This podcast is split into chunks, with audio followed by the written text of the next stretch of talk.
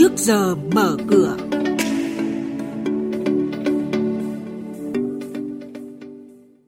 Thưa quý vị, từ năm sau thì thông tư 22 của Ngân hàng Nhà nước sẽ có hiệu lực và có thể tác động đến tín dụng bất động sản. Havaco sắp thưởng cổ phiếu với tỷ lệ lên đến 600%, cùng một số hoạt động giao dịch chứng khoán đáng chú ý của các công ty niêm yết trên thị trường sẽ có trong phần cập nhật chi tiết với các biên tập viên Hà Nho và Minh Khánh ngay sau đây. Trước hết xin lưu ý các nhà đầu tư về quy định trong thông tư 22 được Ngân hàng Nhà nước ban hành mới đây có thể có tác động nhất định lên tín dụng bất động sản và thị trường bất động sản nói chung. Đó là các ngân hàng phải áp lộ trình giảm vốn ngắn hạn cho vay chung dài hạn kể từ tháng 10 năm sau xuống 37% và giảm tiếp sau đó theo lộ trình xuống còn 30%. Mặt khác, hệ số rủi ro khi kinh doanh bất động sản được tăng từ 150% lên 200%. Tổng công ty đầu tư kinh doanh vốn nhà nước SCIC đã hủy bán đấu giá chọn lô hơn 51 triệu cổ phần của công ty cổ phần nhiệt điện Quảng Ninh, mã chứng khoán QTP, dự kiến thực hiện vào ngày hôm qua. Nguyên nhân là hết thời hạn đăng ký và đặt cọc nhưng không có nhà đầu tư nào tham gia. Mức giá khởi điểm dự kiến là 23.800 đồng một cổ phiếu, cao hơn gấp 2 lần so với thị giá cổ phiếu QTP trên thị trường gần đây. Công ty cổ phần đại lý hàng hải Việt Nam mã chứng khoán là VSA thông báo chốt danh sách cổ đông để chi trả cổ tức năm 2018 bằng tiền mặt với tỷ lệ 20%, tức là một cổ phiếu được nhận 2.000 đồng. Ngày đăng ký cuối cùng vào ngày 16 tháng 12, ứng với ngày giao dịch không hưởng quyền 13 tháng 12, thời gian thanh toán dự kiến vào ngày 25 tháng 12.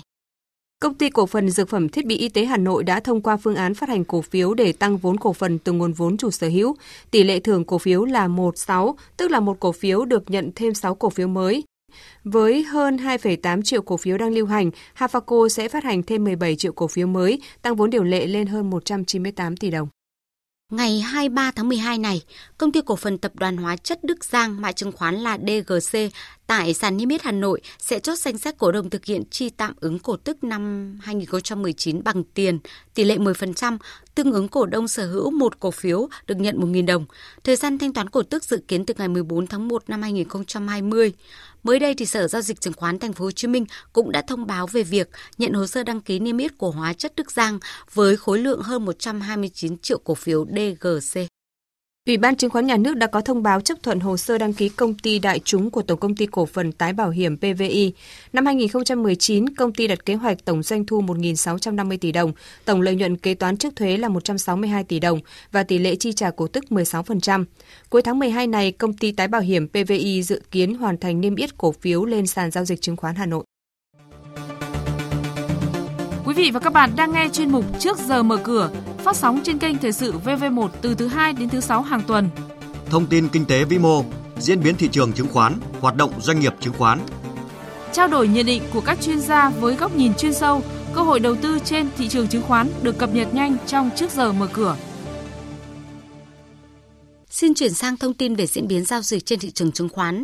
Ngày giao dịch hôm qua diễn ra không thực sự tích cực với sắc đỏ bao trùm thị trường, áp lực bán cuối phiên dâng cao, hàng loạt mã vốn hóa lớn như CTG, GAS, HPG, MBB giảm giá. Dù vậy, các chỉ số thị trường có được lực đỡ từ các mã như VCB, VHM, VIC. Thanh khoản hai sàn niêm yết ở mức thấp, tổng khối lượng giao dịch chỉ đạt 220 triệu cổ phiếu, trị giá 4.500 tỷ đồng. Trong diễn biến giao dịch không tích cực ngày hôm qua, khối ngoại đã bán dòng 45 tỷ đồng trên toàn thị trường, trong đó riêng MSN bị bán dòng hơn 63 tỷ đồng. Đóng cửa phiên giao dịch, MSN giảm 500 đồng xuống còn 62.000 đồng một cổ phiếu và là phiên điều chỉnh thứ tư liên tiếp. Với kết quả đóng cửa giao dịch chiều qua, thị trường chứng khoán Việt Nam sẽ mở cửa sáng nay với VN Index khởi động là từ 963,27 điểm, HN Index bắt đầu từ 102,37 điểm và Upcom Index là 55,85 điểm.